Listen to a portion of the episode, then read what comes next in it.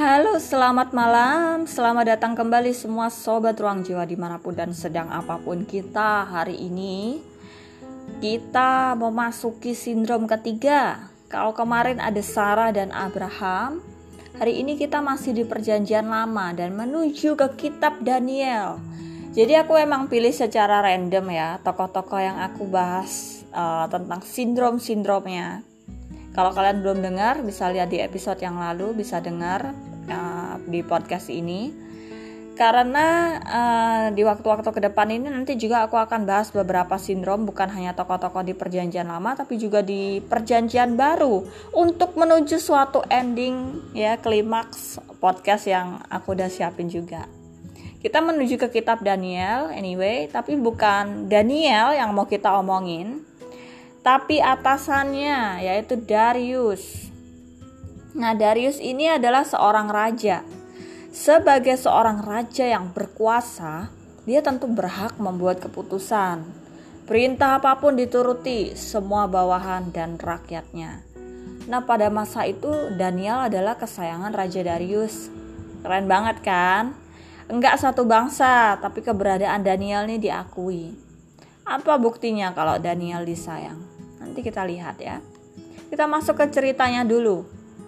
Baca Alkitabnya Daniel pasal 6 ayat 1 sampai ayat 29. Bentar. Daniel pasal 1, pasal 6 ayat 1 sampai 29. Oke. Daniel Kala itu adalah salah seorang dari tiga pejabat tinggi yang membawahi 120 wakil-wakil Raja Darius. Ayat 3 mencatat kalau Daniel ini melebihi para pejabat tinggi dan wakil-wakil raja itu karena dia mempunyai roh yang luar biasa. Bahkan raja bermaksud untuk menempatkannya atas seluruh kerajaannya. Kemudian dijelaskan kalau rekan-rekannya ini merasa bahwa Daniel ini mungkin gimana ya membuat mereka iri gitu membuat mereka kok Daniel bisa kayak gitu sih? Sehingga akhirnya mereka mencoba mencari cara untuk menjatuhkan Daniel. Nah masalahnya mereka nggak menemukan kesalahan apa pun. Nah di sinilah mereka semakin licik. Gak ada jalan lain buat mempersalahkan Daniel nih kecuali dalam hal ibadahnya maka mereka menuju ke key personnya yaitu Darius sendiri.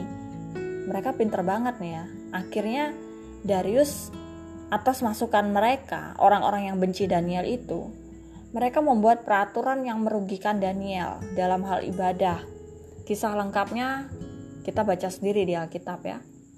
Singkat cerita kan raja sedih karena Daniel kena imbas dari aturan yang dia buat sendiri. Nah gimana sih kan Daniel kesayangan raja ya. Jadi jelas lah dia sedih.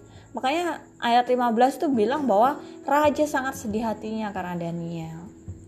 Nah yang mau aku angkat di sini adalah betapa berbahayanya keputusan salah yang dibuat oleh seorang pemimpin.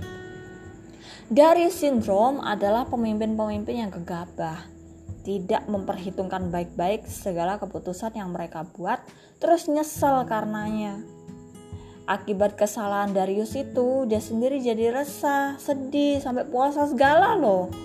Tapi bersyukurnya, bersyukurnya adalah melalui hal ini Darius melihat pertolongan dari Allah yang hidup sehingga Daniel enggak dimakan singa-singa sekalipun sekandang semalam-malaman.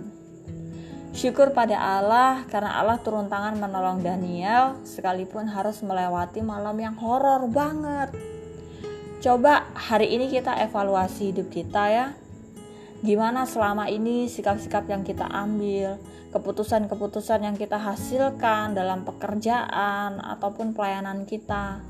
Memang gak ada pemimpin yang sempurna. Gue yakin banget gak ada pemimpin yang sempurna.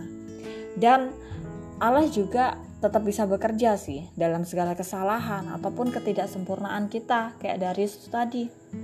Tapi Ingat, sebagai orang-orang yang sudah ditebus oleh Kristus hari ini, mari kita belajar mengandalkan Tuhan dalam pengambilan-pengambilan keputusan kita setiap hari. kiranya bisa menjadi berkat bagi setiap kita.